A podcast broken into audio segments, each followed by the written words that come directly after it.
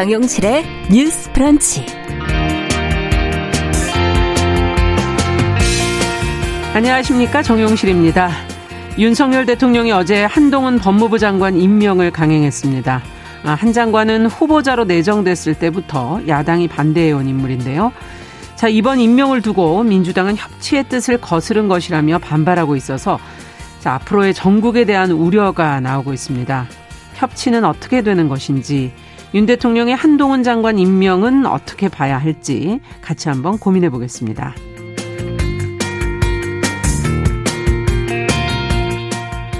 네, 최근에 이 꿀벌이 사라지고 있다는 뉴스를 자주 보셨을 겁니다. 이 꿀벌은 이 식물의 번식을 돕는 등 우리 환경에 있어서는 아주 중요한 역할을 하고 있는데요. 자, 꿀벌의 실종, 그 이유는 어디에 있는 것인지, 기후변화와는 또 어떤 관계가 있는지 오늘 살펴보겠습니다. 자, 5월 18일 수요일 정용실의 뉴스 브런치 문을 엽니다.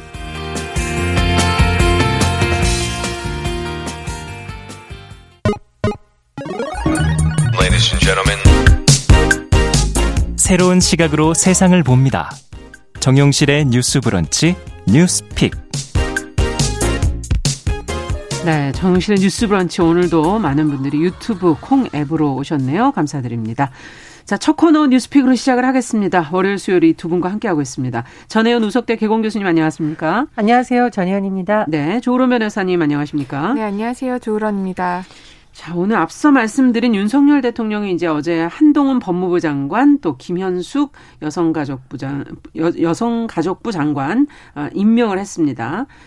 특히 한동훈 장관 임명을 강행한 데 대해서 지금 야당이 반발이 나오고 있어서 취임 초기인데 지금 전국이 너무 얼어붙는 거 아니겠는가 하는 그런 우려들도 지금 나오고 있거든요. 관련된 내용을 저희 지금까지 나온 보도 내용 먼저 정 교수님께서 정리해 주시면 얘기 좀 나눠보죠. 예, 윤석열 대통령이 월요일 국회를 찾아서 첫 시정 연설을 했습니다. 추경에 네. 관한 협조 요청이 주 내용이었지만 더불어서 앞으로 국정 운영과 관련된 초당적 협력, 협치를 또 강조하기도 했는데요. 네. 하지만 어제 한동훈 법무부 장관 그리고 김현숙 여성가족부 장관을 임명하면서 야당에서 강하게 반발하고 있는 상황입니다. 예.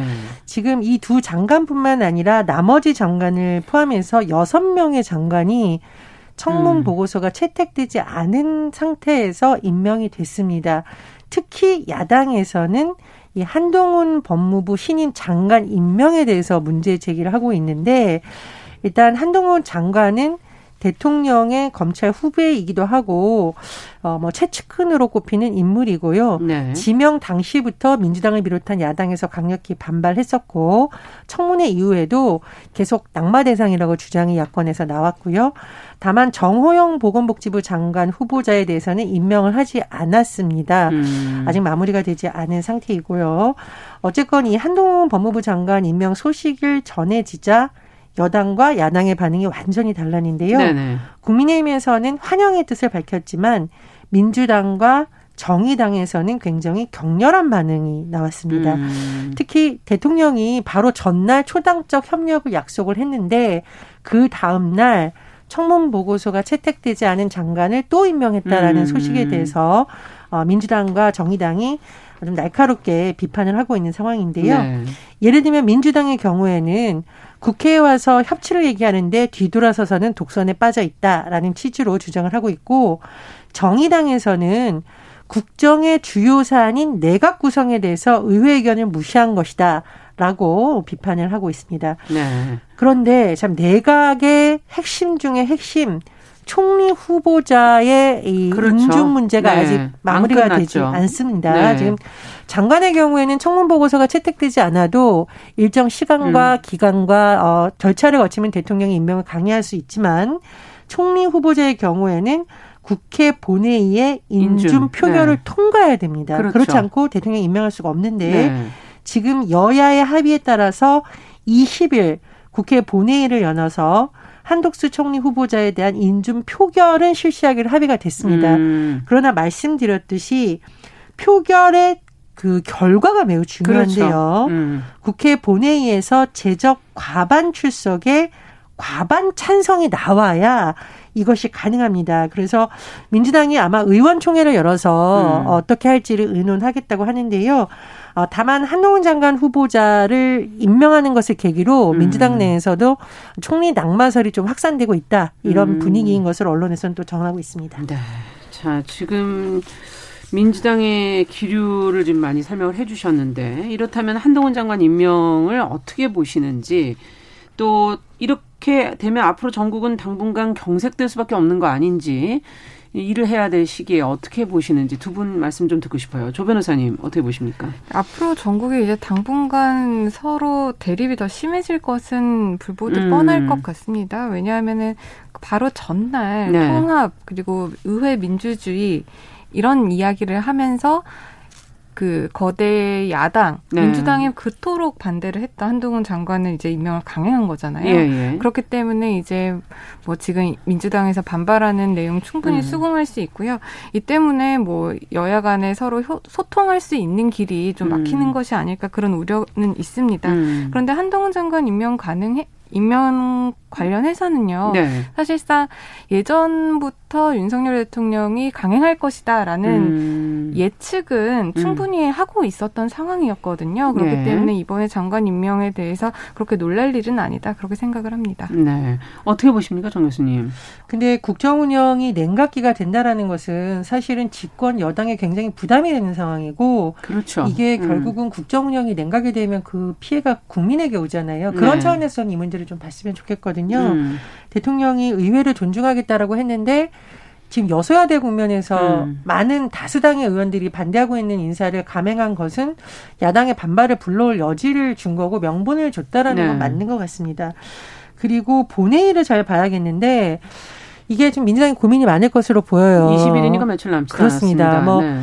어, 대통령의 의회를 무시한다라는 것이 어, 강행하는 즉 불가론에 힘을 실어줄 거라시라는 음. 분석도 있고 싫든 좋든 새 정부가 출범을 했는데 계속 총리 자리를 비워놓고 가게 하는 것이 맞느냐라는 고민이 있기 음. 때문에 당내의 기류가 어떻게 될지는 조금 더 지켜봐야겠습니다. 네.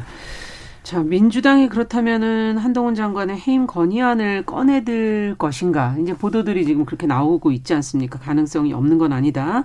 또 한덕수 국무총리 후보자 인준안 표결을 이것과 또 연결해서 연동해서 또 이걸 문제를 풀어갈 것이냐 이런 전망들이 지금 나오고 있는데 어떻게 보시는지 또 다른 전망을 하시는지 궁금하네요. 일단 해임 건의안에 대한 이야기가 나오고 있는데 저는 해임 건의안은 조금 뭐 가능하지 않을 것이다 이렇게 생각을 하고 있습니다. 네, 왜 그렇게 일단 보시는 거죠? 해임건의 예. 같은 경우에는 헌법에 나와 있는 부분인데요. 예. 헌법 제 63조 1항에 있습니다. 예. 이제 국회는 국무총리 또는 국무위원회 해임을 대통령에 건의할 수 있다라고 음. 규정이 되어 있고요.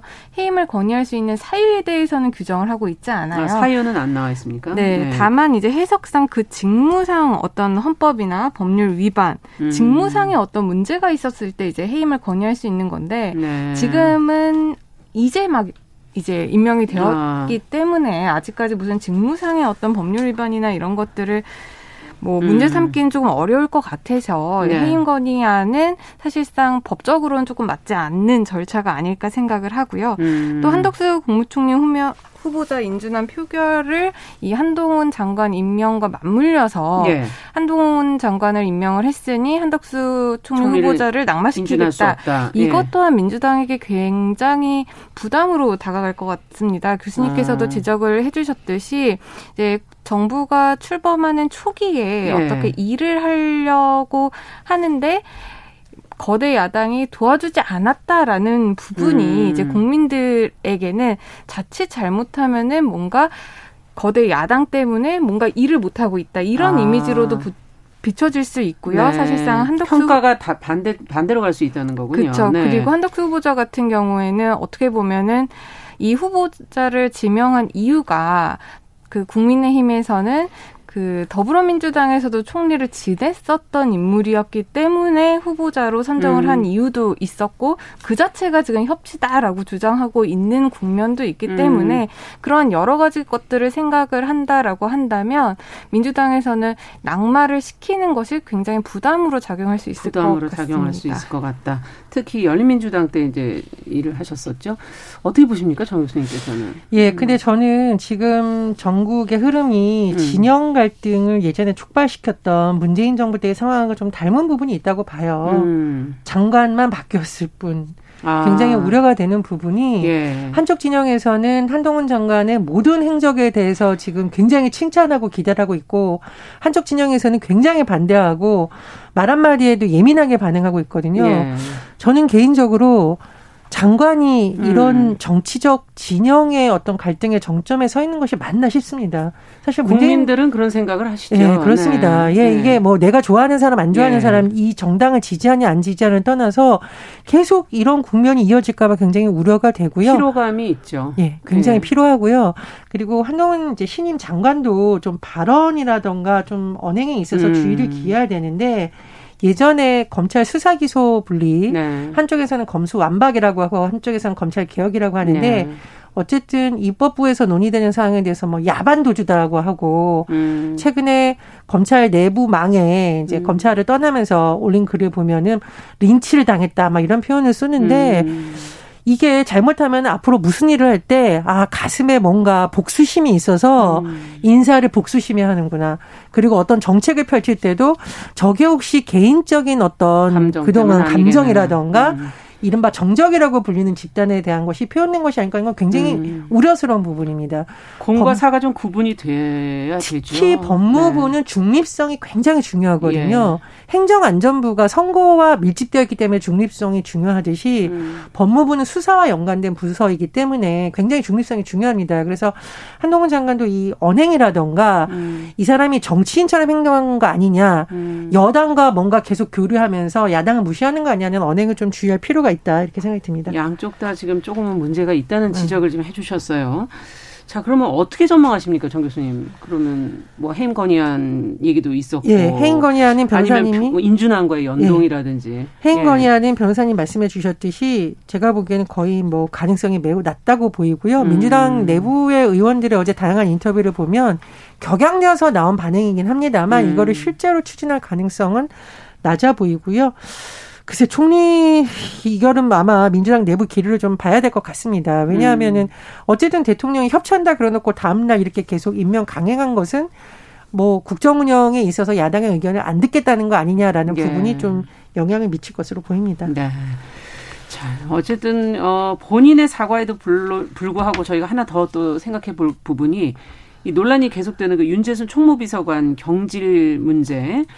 또 여러 비판 의 비판을 좀 의식해서인지 지금 고심 중이라고 알려져 있는 앞서도 언급을 좀 해주셨던 보건복지부 장관 지금 후보자인 정호영 후보자 어뭐 해명 뭐 임명 여부 어떻게 과연 될 것인지 지금 여러 가지로 지금 어 국민들이 지켜보고 있는 어 인사들이 꽤 있거든요.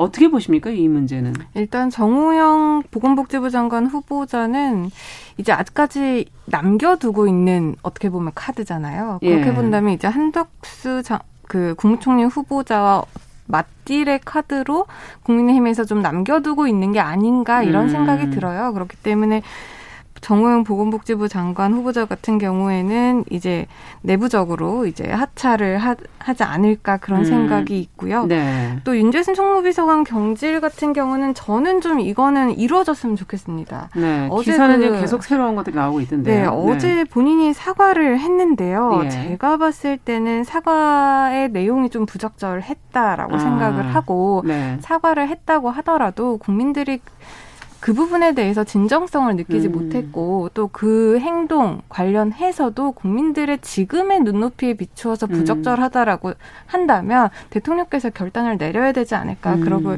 그렇게 생각을 합니다. 네. 어떻게 보십니까, 정 교수님? 저도 음. 어제 그 윤재순 총무비서관이 국회에 출석해서 한 발언을 보고 사실 깜짝 놀랐어요. 네. 물론 이제 사과드린다라고는 했었는데 해명을 하면서 어떻게 이렇게 당당히 어, 본인 생일날 화가 나서 뽀뽀해 주라라고 말했다라는 말을 그 국회에서 할 수 있는지 예. 예. 그 변명을 하지 않았어야 됐죠. 그 이게 음. 이게 해명인가요? 네. 이 행동에 문제가 없다라고 생각을 음. 하는 게 아닐까라는 굉장히 생각이 들었고요. 그리고 언론 보도에 따르면 논란이 됐던 전동차에서라는 시, 음. 이 시가 예전에 원문이 실린 내용을 언론에서 보도를 했는데 이 시의 마지막 구절에 요즘은 여성 전용 칸이라는 법을 만들어 그런 남자아이의 자유도 박탈하여 버렸다나라는 구절이 있습니다. 이 음. 남자의 자유라는 것이 시에서 뭐냐면은 어, 시의 표현이 좀 부적절합니다만 제가 이해를 돕게 조금 설명을 드리면 계집아이의 특정 신체를 만지는 부분을 남자아이들의 자유라고 표현을 하고 음. 있어요. 그러면 이런 인식을 가진 사람이 대통령의 참모로서 특히 최고 공무원이라고 불리는 비서관을 하는 게 맞는 것인지에 대해서는 네. 상당수가 의문을 가지고 있습니다. 이거는 굳이 민주당에서의 반대 여론을 떠나서 네.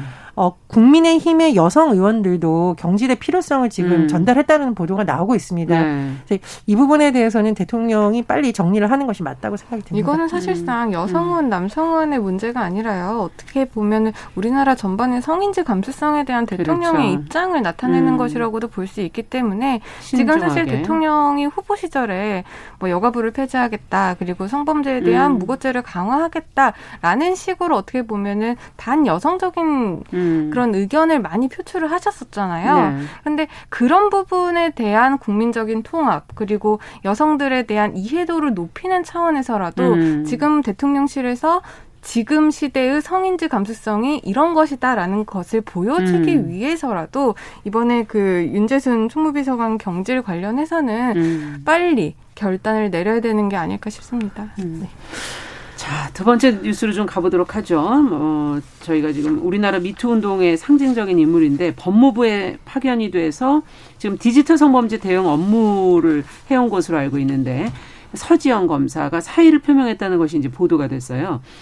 좀 모욕적이다. 이번 그 인사가 모욕적이다라는 발언을 했는데 어떤 상황인지 그리고 그 관련된 보도 내용 먼저 조으론 변호사께서 좀 정리해 주시죠. 네, 서지영 검사는 지난 지난 2018년 언론 인터뷰를 통해서 그 검찰 내 성추행 사실을 이제 폭로를 하면서 그렇죠. 국내 미투 운동을 촉발을 했고요.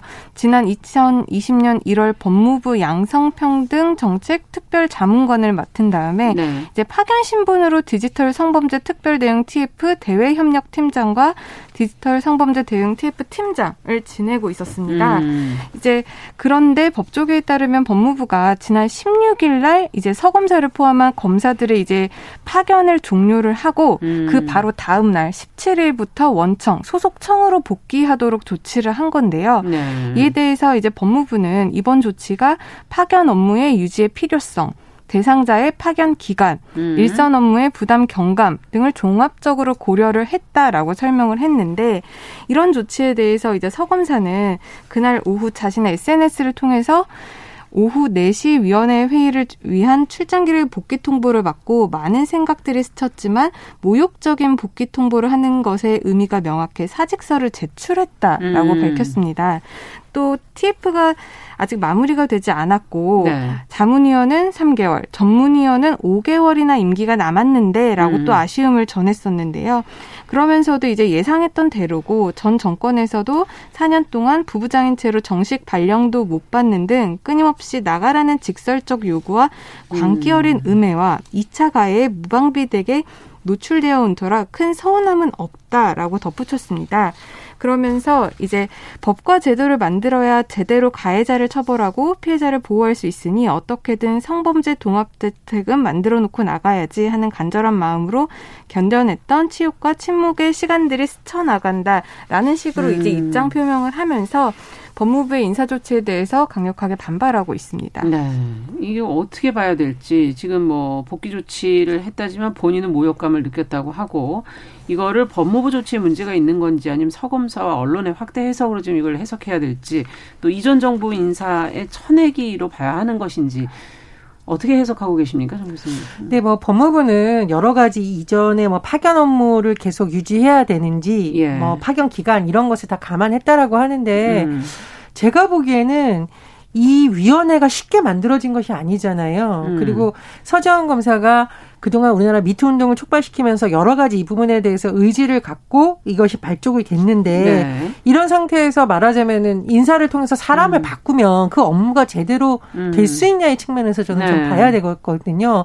제가 어제 일부 언론을 보니까 서지원 검사를 뭐 친문 검사다 하는데 저는 그런 식의 분류는 옳지 않다라고 생각을 네. 하고요.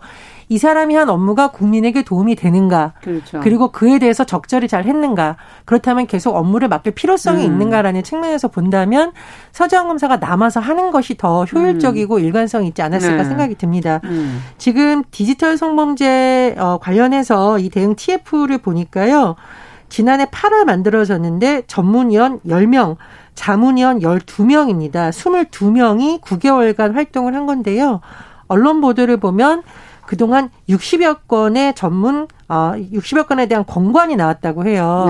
네. 저는 이 정도의 활동이면 어떤 위원회와 비교해 음. 봤더라도 정말 서용실이 열심히 일했다고 좀 평가를 할 수 있다라고 보고요. 네. 그런 차원에서 서지영 검사나 이 위원들이 안 하겠다고 하더라도 오히려 법무부에서 음. 잡아서 계속 해주십시오. 좀 마무리 음. 해달라고 하는 것이 맞지 않았을까 그런 아쉬움이 듭니다. 네. 네, 보통 정권이 바뀌거나 법무부 장관이 바뀌게 되면 인사들이 많이 음. 이제 변동이 생깁니다. 인사에 많은 이제 변화가 생기는데 그렇겠죠. 그런 의미에서 뭐 인사권자가 조치를 음. 했다라고 선회를 할 수는 있긴 한데요. 교수님께서 말씀을 하셨다시피 인사를 하려면 절차적인 정당성도 우리가 찾아봐야 되고 음. 실체적인 정당성도 찾아봐야 되는데 절차적 측면에서는 아직 임기가 남은 상황이잖아요. 네. 전문위원 임기도 남았고 팀장 임기도 음. 남았음에도 불구하고 이것을 하루아침에 음. 바로 다음날 소속 청으로 복귀하라라고 한 부분은 분명히 절차적인 문제가 있다고 볼 수가 아. 있고요. 아. 내용적인 측면에서도 이 디지털 성범죄가 우리나라에서 지금 많이 근절이 되었나요? 음, 아직까지는 뭐 결과가 나왔다고 이제 막 시작했다라고 예. 음. 봐도 과언이 아닐 정도인데요. 음. 이제 만든 그 TF 팀을 거의 해산에 가깝게 그 음. 팀장을 갑자기 빼버리는 일은 사실상 이 문제를 앞으로 어떻게 해결을 해 나갈 것인지에 대한 음. 현 정부의 입장을 보여주는 것이라도고도 볼 수가 있는데 네. 그럼에도 불구하고 이렇게 성급한 인사 조치를 한 것에 대해서는 대단히 유감이라고 생각을 합니다. 네. 한동훈 장관이 어제 취임사에서 국민의 인권을 보호하는 따뜻한 법무 행정을 하겠다고 했거든요. 네. 그리고 법률 지원을 약자와 소수자를 위해서도 해야 되고 범죄 피해자 치유를 위한 종합 지원 체계를 만들겠다고 했습니다. 좋은 내용인데 그러네요. 기존에 있던 것을 잘해서 잘 수, 잘할 수 있는 음. 방안이 있다면 그런 것도 좀 다시 찾아봐야 되지 않을까 그런 생각이 들고요. 네. 그런 점에서 이렇게 음. 활동했던 분들을 오히려 더 잘할 수 있도록 독려하는 게 맞지 않았나 그런 아쉬움이 음. 매우 많이 듭니다. 네. 어, 앞서도 뭐 그 전부터도 미투 운동 이후에 서지영 검사가 좀 힘들지 않았었나 하는 그런 내용이 좀 느껴지기도 하는데요. 그에 관해서 두 분께서는 한 말씀씩 짧게 해주신다면. 사실상 지금은 음. 뭐 이전 정부 인사 천액이다라고는 조금 볼 수가 없는 게 음. 지금 같이 서지영 검사랑 논의가 되고 있는 이문정 검사와 또좀 결이 다릅니다. 서지영 음. 검사 같은 경우는 그렇기 때문에 꼭 지난 정권의 사람이라고만 볼 수는 음. 없는데 네. 과연 어떻게 이런 인사 처사를 했는지 그 음. 부분은 굉장히 아쉬운 부분이 많이 남는 것이다라고밖에 음. 말씀을 드릴 수 없을 것 같습니다. 네. 자, 뉴스픽 조론 변호사 전혜영 교수와 함께 내용 살펴봤습니다. 정용실의 뉴스 브런치 1부 어, 마치고 저는 잠시 후에 돌아오겠습니다. 두 분 수고하셨습니다. 감사합니다. 감사합니다. 감사합니다.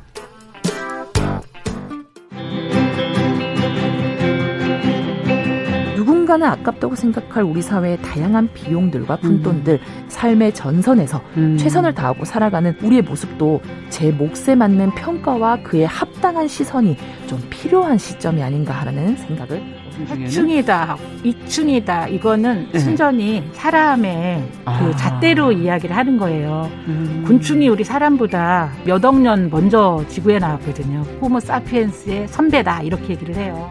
남성의 입장에서 여성의 입장을 이해하는 사람인 거죠. 그래서 사실 이 역지사지의 태도가 한국 사회로 지금 필요한 것이 아닌가 그런 생각이 들고요. 세상을 보는 따뜻한 시선. 정용실의 뉴스 브런치. 네, 정용실의 뉴스 브런치 듣고 계신 지금 시각 11시 31분입니다. 아, 필환경 시대를 맞아서 저희가 기후변화의 심각성을 되새기면서요. 환경 이슈 살펴보고 있습니다.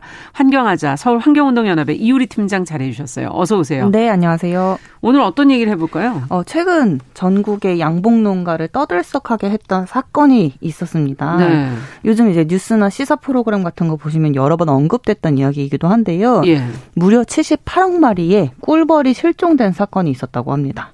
실종됐다면 어디 간 거잖아요. 네, 그렇죠. 정말 말 그대로 말 그대로 어디로 갔는지도 모르겠고 심지어 사체도 발견되지 않는 그런 사건이어가지고 아 그래서 실종이라는 표현을 네, 쓰는 거군요. 그래서 실종이라는 표현을 쓰고 있습니다. 아, 야, 근데 이게 보도들이 지금 많이 나오고 있던데 꿀벌이 왜 이렇게 많이 사라진 거 어떻게 된 일이에요? 어, 이게 보통 양봉 농가에서는 예. 벌들이 추운 겨울을 무사히 버틸 수 있도록 벌통의 겉면을 담요, 담요로 이렇게 단단히 감수, 아. 감싸고 안에 월동 식량을 넣어두거든요. 아, 그런 식으로 겨울을 나는군요. 그렇죠. 근데 이제 네. 추운 겨울 기온이 이제 벌들에게 해로울까봐 양봉 농가에 계신 분들도 벌통을 막 자주 열고 닫지 않을 정도로 음. 아껴서 키우고 있어요. 음. 그런데 올, 올해 이제 1월에 월동을 하던 벌, 그제 꿀 꿀벌을 깨우기 위해서 벌통을 열어봤는데 꿀벌이 완전히 실종이 되어 있는 상태였고 월동 식량으로 넣어놨던 화분떡도 그대로고 벌이 생산해둔 꿀도 그대로였다고 하더라고요.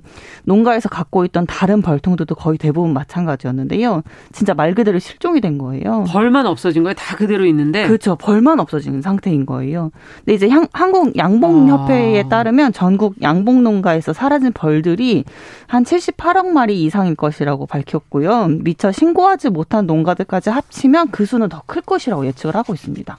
78억 마리 어, 어마어마한 지금 숫자인 것 같은데 네.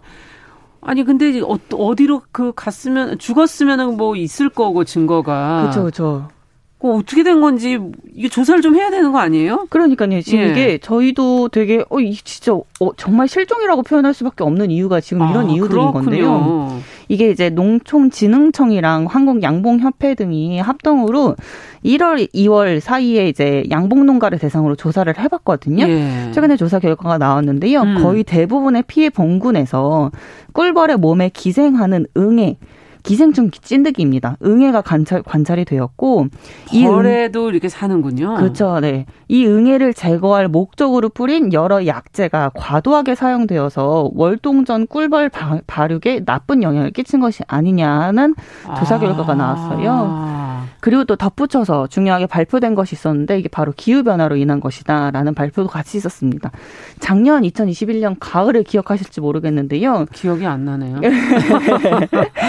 전국적으로 9월, 10월 온도가 굉장히 낮았던 아. 그 시간이 있었어요. 아. 10월에는 서울에 첫 얼음이 얼 정도로 엄청 맞아요. 추웠었거든요. 음. 근데 이제 지난해 9월, 10월에 이제 발생했던 이 저온 현상으로 꿀벌의 발육 자체가 원활하게 진행되지 못했고 음. 11월, 12월에는 또 갑자기 고온으로 이르, 이르면서 꽃이 너무 이른 시기에 개화를 해버린 거죠. 그러면서 봉군 자체가 양, 약화되었다라고 밝힌 바가 있었습니다. 그러니까 시기에 맞게 온도가 돼야 얘네들이 성장 발육을 하는데 그렇죠. 네. 그것도 어긋나 버리고 맞아요. 그런 데다가 그, 그 꿀벌 몸에 항상 기생하는 그런 그 진드기가 응애. 네. 있었던 네. 거군요. 응애라는 그렇죠. 게. 근데 네. 그런 것들이 존재가 사실 필요한 거죠. 어떻게 보면. 그걸 완전 없애버리는 것이 약으로 없애버리는 게 과연 맞는 거냐. 완전 없애버리는 것 그 자체도 약재를 너무 과도하게 사용했다. 네. 3배, 4배 이상 아. 사용하게 되면서 이게 굉장히 그게 꿀벌한테 또 갔겠죠. 뭐. 그렇죠. 영향을 굉장히 여러 요인들이 작용을 했을 것이다라고 밝혔더라고요. 네. 우리가 생각하는 것처럼 뭐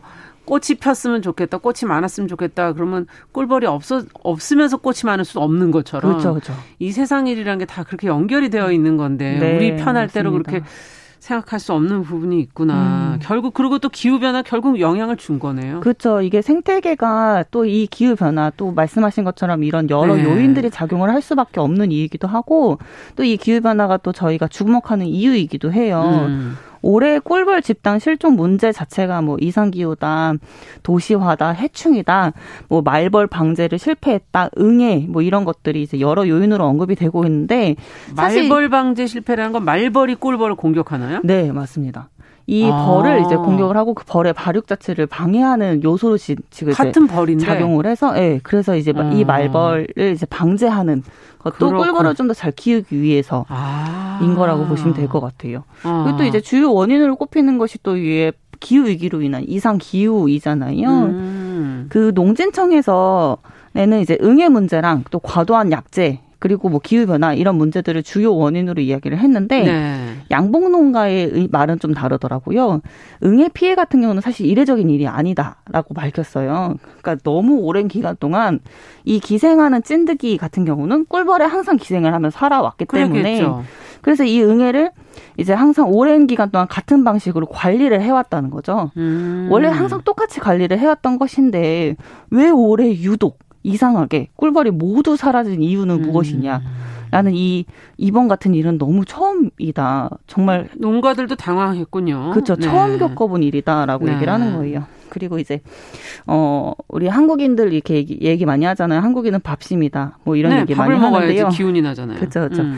근데 꿀벌에서 꿀벌에게도 가장 중요한 영양 공급원은 꿀이거든요. 꿀. 네, 꿀벌이니까 꿀을 먹고 사는 음. 벌이잖아요. 근데 꿀을 제때 먹지 못하면 면역체가 약화되고요. 최근 몇 년간 우리나라에서 꿀벌이 꿀을 얻기 위해서 피어야 했던 꽃이 제때 피지 않고 제때 지지 않았던 그런 아. 형태들이 나타났습니다.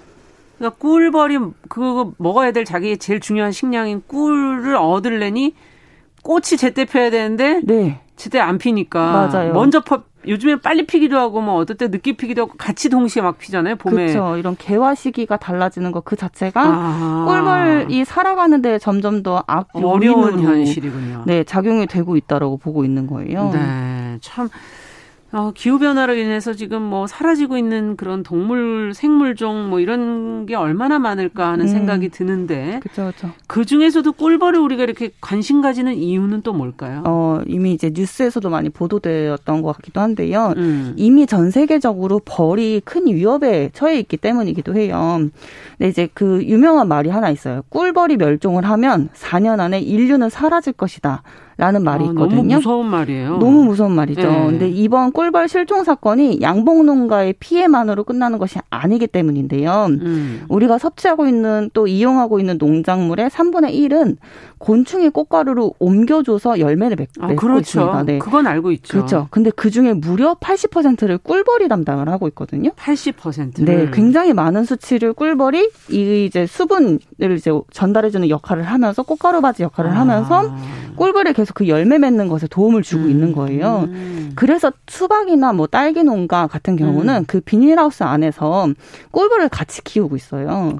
꿀벌이 그 역할을 해주니까요. 네. 안 그러면 안 맺어지니까. 그렇죠. 열매 자체가 안 맺어지니까요. 아. 그래서 그 비닐하우스 안에 꿀, 그 꿀벌이 든 이제 벌통을 있군요. 같이 설치를 해서 키우, 키우는데요. 음. 근데 올 초 발생한 이 전국적인 꿀벌 실종 사태 때문에 이 농가 안에서 키우고 있는 벌통도 다 텅텅 빈 상태이고요. 어. 과일과 채소가 수정이 제대로 안 되는 상태들이 계속 올 봄에 나타나고 있는 거예요. 지금 돼야 이제 여름에 먹을 수박 그렇죠. 같은 것도 이제 그렇게 되지 않겠습니까? 네, 맞습니다. 이게 농가의 음. 2차 피해는 물론이고 물가 상승으로도 이어질 수 있는 문제들이 있고 아. 요즘에 이제 출하되는 딸기나 수박 같은 경우도 약간 수분이 좀 잘못돼 가지고 열매가 조금 기형적으로 맺어지는 형태들도 아. 발생하고 있어서 농가들의 이제 걱정이 많은 물가 안 그래도 높은데 지금. 그렇죠. 예. 맞습니다. 아, 큰일이네요. 정리 좀 해주세요. 어, 제가 오늘 이제 꿀벌을 음. 주제로 삼은 이유가 또 이번 주 금요일이 5월 20일인데 이 5월 20일, 20일이 세계 벌의 날이에요. 벌의 날. 하도 벌이 많이 없어지니까 이 벌을 지키자라고 세계에서 이렇게 정한 음. 날이거든요.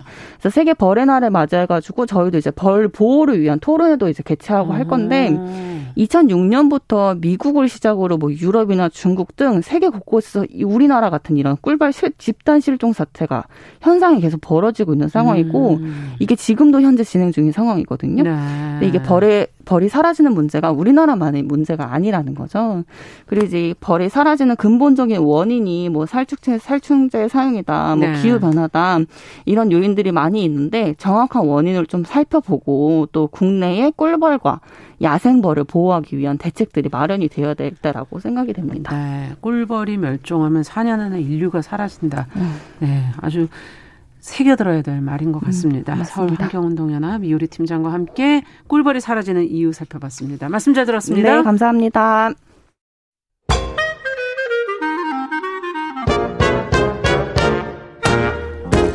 모두가 행복한 미래 정용실의 뉴스 브런치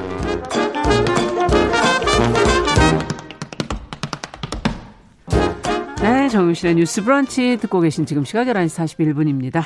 자, 이번에는 대중문화와 사회문화 현상을 좀 깊이, 어, 까칠하게 좀 들여다보도록 하죠. 손희정 문화평론가 잘해주셨습니다. 어서 오십시오. 네, 안녕하세요. 오늘은 임신 중지와 관련된 미국 내 움직임 또 이와 관련된 작품도 같이 좀 보자고 얘기해 주셨어요. 네, 그렇습니다.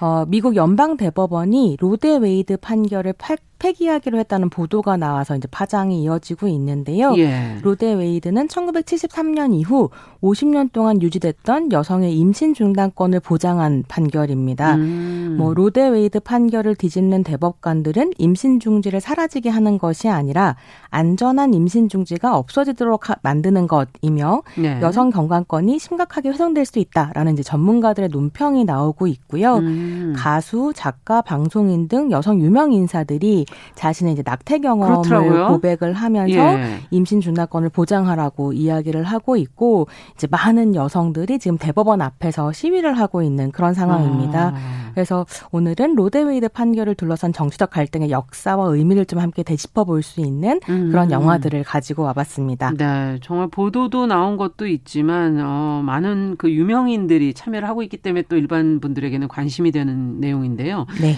자, 그러면 첫 번째 영화 하나하나씩 좀 영화를 살펴봤으면 좋겠거든요. 어떤 네. 걸 볼까요? 네, 첫 번째로 가지고 온 영화는 1996년 작품 더 월이라는 영화입니다. 네. 세 편의 단편으로 이루어진 옴니버스 영화인데요. 음. 미국의 한 2층 주택에서 1952년 1974년, 1996년 음. 이렇게 20년 정도의 차이를 두고 서로 다른 시대를 살았던 3명의 여성의 삶을 따라가는 아. 그런 영화입니다. 예. 원제가 If These Words Could Talk 인데요. 영어 발음이.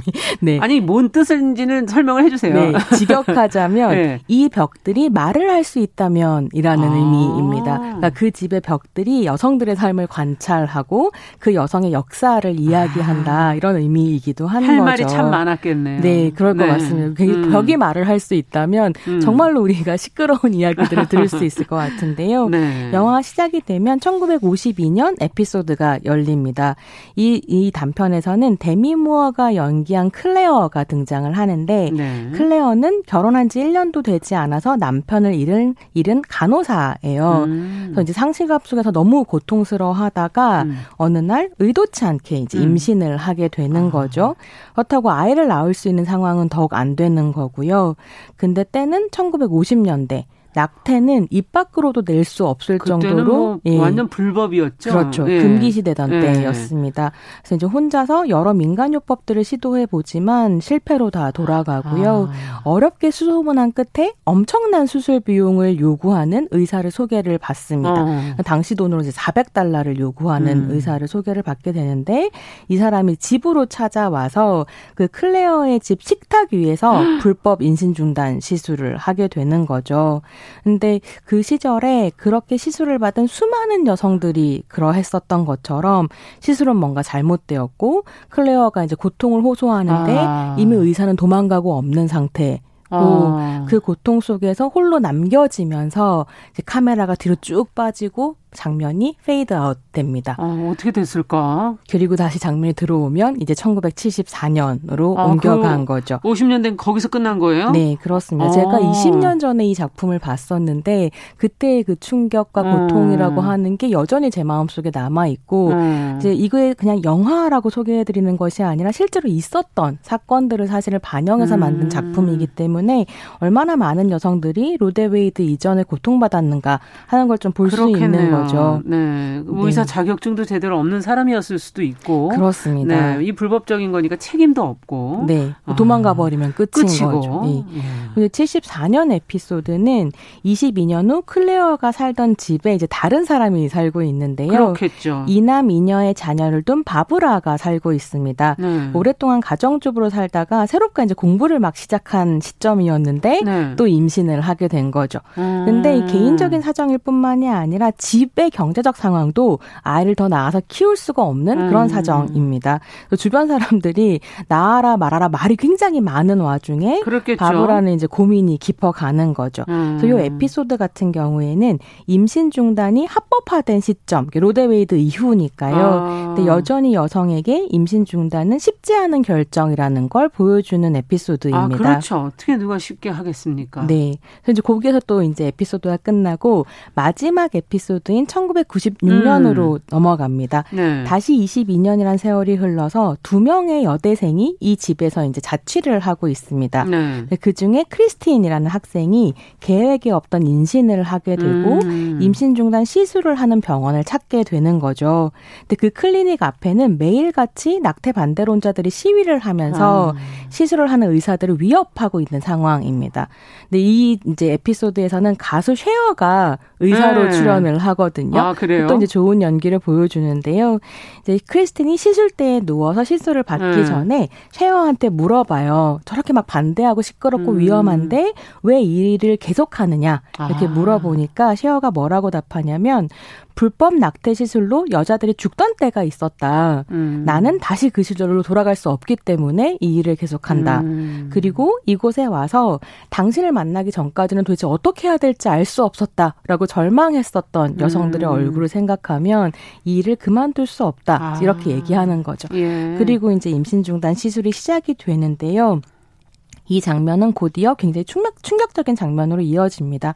낙태 반대론자인 한 남성이 병원 안으로 들어와서 이제 쉐어한테 총을 쏴서 어 살해하는 거죠. 그렇게 해서 이제 쉐어가 아. 크리스틴의 이렇게 가슴에 안겨서 또 피를 흘리는 것으로 음. 이 에피소드는 마무리가 되는데요. 예. 실제로 임신 중단을 둘러싼 논쟁이 격화가 되면서 90년대 이후에 임신 중단 시술을 하는 병원에 폭탄을 터뜨리거나 아. 그야말로 테러를 그러니까 하거나 생명을 위협하는군요. 네, 의사를 총격하는 경우들이 있었고요.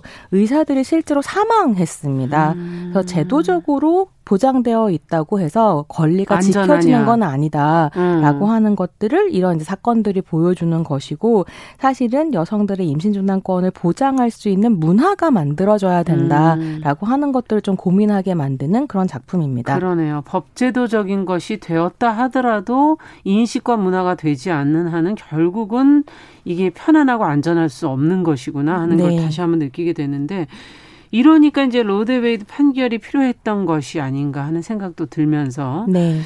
그런데 이 판결이 최근에 뒤집어지면서 이제 이게 보도가 전 세계적으로 이제 나가게 네. 된거 아닙니까? 뒤집히게 될 수도 네. 있다라는 이제 가능성이 보도되고 예. 있는 건데요. 예. 사실 왜 이렇게 이게 이제 정치적인 쟁점이 되었는가를 좀 봐야 되는데 왜 그런 겁니까? 그러니까 미국 같은 경우는 보수당인 공화당과 진보당인 민주당의 양당 체제잖아요. 그렇죠. 이 양당 사이에 정치적 입장차가 가장 첨예하게 갈리는 이슈 중에 하나가 바로 임신 중단을 처벌할 것인가 말 것인가 입니다. 아니 근데 이게 정치 정치적인 문제입니까? 그러니까 좀 이따가 또 왜 이게 예, 정치적 쟁점화 됐는지를 예. 설명드릴 텐데요. 이게 이제 정파적으로 얼마나 중요한 문제가 되어버렸냐면 음. 예를 들어서 트럼프 같은 경우를 보자면 이 사람이 처음에 정치를 하려고 했을 때 민주당에 기웃거렸던 사람이거든요. 그렇죠. 그래서 민주당에 기웃거릴 때는 여성의 임신 중단권을 지지했었던 사람이에요. 어. 근데 공화당으로 옮기면서 임신 중단 처벌에 갑자기 찬성하기 시작하고요. 예. 선거 캠페인 동안 내가 대통령이 되면 대법관에 임신 중단 중단을 반대하는 사람을 임명하겠다라고 공언을 하면서 대통령이 된 부분도 있습니다. 네. 근데 지금 나택제를 둘러싼 이런 논쟁이 격화되고 있는 상황이 벌어지고 있는 것이 트럼프가 그 약속을 지켰기 때문인데요. 아. 트럼프 재임 시절에 3명의 보수 성향 법관을 그렇죠. 임명하거든요. 네. 9명 중에 3명을 트럼프가 임명을 한 거고 예. 그래서 현재 9명의 대법관 중에 6명이 보수고 3명이 진보인 아. 상황입니다. 예. 근데 그래도 평소에는 보수로 분류되는 대법원장 존 로버츠가 여성의 임신 중단권 관련해서는 진보 쪽으로 목소리를 내고 있어서 현재 이 상황이 계속 이런 사안들이 계속 대법원에 올라가는데 음. 보수 5대 진보 4 정도의 음. 이제 결과가 계속 나오고 있는 상황이기도 예. 한 거죠. 예. 근데 사실 1973년 판결 이후로 로 대 웨이드를 반대하는 목소리 는 계속 있어 왔는데 그렇군요. 이게 1980년대 이후에 이 목소리가 공화당을 중심으로 정치 세력화되고요. 이게 정치적인 문제가 되어 버린 아. 거죠. 근데 이 상황을 잘 보여주는 다큐멘터리 다큐멘터리가 오늘 이제 두 번째로 소개해드릴 제인로 케이스 뒤집기라는 다큐멘터리입니다. 이건 또 뭔 내용이에요? 이게 제목이 제인로 케이스 뒤집기인데요. 케이스라는 게 법적 케이스 예, 법적 케이스인 네. 건데요. 네. 제인로는 로 대 웨이드 케이스의 당사자로 가명이에요. 음. 그래서 텍사스 주에 살던 여성인데 성폭행으로 이제 임신을 하게 음. 되고 어, 임신 중단을 할 수 있는 권리를 보장해 달라라는 음. 이제 어, 판그 소송을 하게 진행을 거죠. 하게 되면서 음. 이게 제 로 대 웨이드 케이스로 자리 잡게 됐는데요. 음. 제인로 케이스 뒤집기라고 하는 말은 해석하자면 로 대 웨이드 뒤집기로 해석하면 됩니다. 그렇겠네요. 이게 2010년대 초부터 미국의 각 지방 정부에서 300개가 넘는 낙태 규제 법안이 통과가 됐고요. 네. 어, 낙태할 권리가 2010년대 내내 서서히 줄어들고 있다는 사실을 추적하는 다큐멘터리예요. 음. 근데 이 작품 같은 경우는 2018년 작품인데 굉장히 최근이네요. 네, 그 이후로도 상황이 점점 나빠져서 2020년이 된 지금에는 로데웨이드가 폐기되면 미국의 50여 개 주 중에 26개 주에서 즉각적으로 임신 중단이 불가능해지는 상황이라서 어. 지금 이제 여성들이 정말 사활을 걸고 반이 넘잖아요, 네, 지금. 시위를 그렇죠. 네. 시위를 하게 된 건데요. 다큐 같은 경우에는 임신 중단권을 옹호하는 이들과 음. 임신 중단하면 안 된다라고 하는 이들의 의견을 차근차근 이제 따라 가면서 어, 상황들을 좀 설명하고 있습니다. 음. 근데 저한테 인상적이었던 건 여기 다큐에 출연한 한 의사의 말인데요. 이런 이야기를 합니다. 낙태를 당신이 어떻게 생각하든 상관이 없다. 근데 중요한 건 뭐냐면 현실. 예, 미국에서는 4명 중에 1명이 낙태를 하고 있고 낙태라고 하는 것은 의사인 나에게는 기본 진료다. 그래서 이게 의사에게는 기본 진료인데 정치화되다 보니 문제가 된 셈이고 그러네요. 정말 이 네. 부분이 문제네요. 왜 이렇게 정치화됐는지 모르겠다. 그렇게 얘기를 하는 거죠. 아. 그래서 다큐가 이 의사의 질문을 추적해 갑니다. 왜 이렇게 정치 쟁점이 되었는가. 예. 그래서 아까 이제 진행자께서도 물어보셨잖아요. 왜 너무 궁금해. 이거 어, 정치적, 정치적 문제가 문제냐. 아니잖아요. 예. 여기에 보수당 정치인들의 어떤 계산이 있었던 무슨 계산입니까? 1973년에 로데웨이드 판결이 나왔을 때 연방 대법관들의 핵심 질문은 국가가 여성의 신체에 법으로 개입할 수 있는가 였습니다. 그렇죠. 그래서 현대 법치국가의 관점에서 임신 중단권 너무 당연히 보장되어 음. 있어야 되는 거여서 70년대까지는 임신 중단을 둘러싼 논쟁이라고 하는 건 종교적인 논쟁이었지 정치적인 논쟁은 그렇죠. 아니었어요. 다른 얘기죠. 네. 그래서 이게 종교적인 논쟁은 또 네. 따로 해볼 수 있는 맞습니다. 부분이지만 정치적 논쟁은 아니었습니다. 네. 근데 1980년이 되면 대선이 이제 펼, 대선 전국이 네. 열리는데 이때 공화당 후보가 그 유명한 로널드 레이건이었어요. 네. 신보수주의의 기수 기수라고 할 수 있는 사람이죠. 음. 근데 이 사람이 선거 캠페인을 하면서 선거 전략으로 낙태에 강하게 반대하던 복음주의자들에 주목하게 됩니다. 근데 이 미국의 복음주의자들은 종교 근본주의자들이기 때문에 속세의 정치에 전혀 관심이 없었고 음. 투표하는 사람들이 아니었던 거예요. 그렇겠죠. 근데 공화당에서 이 사람들을 일로 하여금 투표장에 나오게 만드는 전략으로 낙태를 더 예, 끌어모은 거군요. 처벌하겠다. 이 신의 아. 뜻을 내가 정치회장에서 펼치겠다. 10개명을 실천하겠다. 이렇게 종교 영역의 예, 문제인 거죠. 들고 나온 거죠. 그러면서 아. 복음주의자들이 정치적으로 조직되기 시작을 하고요. 종교가 정치화되는 네, 그게 확실히 성공 전략이었던 아. 겁니다. 근데 흥미로운 건 뭐냐면 그렇게 선거 캠페인을 했었던 레이건도 예. 1970년대 캘리포니아에서 주지사를 하던 시절에 여성의 임신 중단권을 보장하는 법안을 인준하기도 했었거든요. 그러니까 모순된 행동을 하는 거네요. 계속 그런 네. 거죠. 레이건뿐만이 아니라 트럼프도 그랬고, 네, 트럼프도 그렇고 레이건 다음에 집권했던 아빠 부시 있잖아요. 네. 아빠 부시도 임신 중단권을 옹호하는 정치인이었는데 대통령이 되면서 입장을 완전히 바꾸게 됩니다. 음. 그래서 사실 공화당에서 정치를 하려면 임신 중단권을 예, 반대하지 않으면 사실 정치를 할 수 없는 이런 상황이 돼서 자 신의 개인적인 신념과 이제 무관하게 음. 정치적 액션을 하게 되는 부분들이 있는 거죠. 네. 근데 거기에 왜 이 문제가 이렇게 중요한 결국은 표 그, 그 전에, 어, 투표를 안 했던 표를 네, 네. 가져와서 그렇습니다. 그 당의 어떤 주요 선거 전략이 돼버린 거군요. 네, 그렇게 되는 거죠. 그러다 보면 사실 네. 그렇게 해서 종교가 정치에 영향을 미치고 이제 다시 정치가 음. 종교에 영향을 미치는 이런 상황들이 펼쳐지고 있는 거죠. 네. 그래서 이 다큐멘터리를 보면 굉장히 모순적인 상황이 펼쳐지는데요. 음.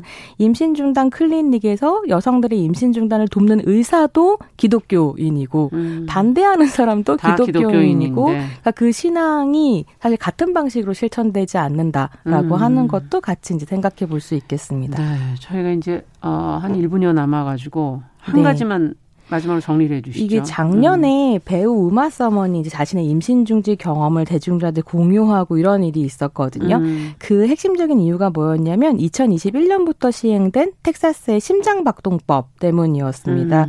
이게 이제 뭐 태아의 심장 박동을 확인할 수 있는 6주 이후로는 낙태를 금지하는데 아.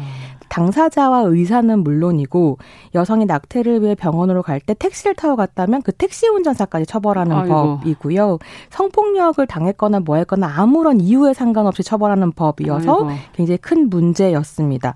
근데 이 텍사스 심장박동법 가처분 신청이 신청이 5대 4로 기각되면서 음. 지금 전국적으로 공화당이 집권하는 지자체에서 여성들의 이제 신체가 이런 상황 위험에 놓여 있거든요. 음. 근데 이렇게 어, 임신 중단이 불법 화 되면 여성 건강권을 크게 해칠 뿐만이 아니라 사실 이 피해는 여성. 가난하고 빈곤한 그렇죠. 여성들에게 더 큰 영향을 미친다라고 하는 점을 좀 기억할 필요가 있겠습니다. 네, 오늘 손우정의 문화비평 시간이 좀 부족하지만 여기까지 듣겠습니다. 말씀 잘 들었습니다. 네, 감사합니다. 안녕히 계십시오.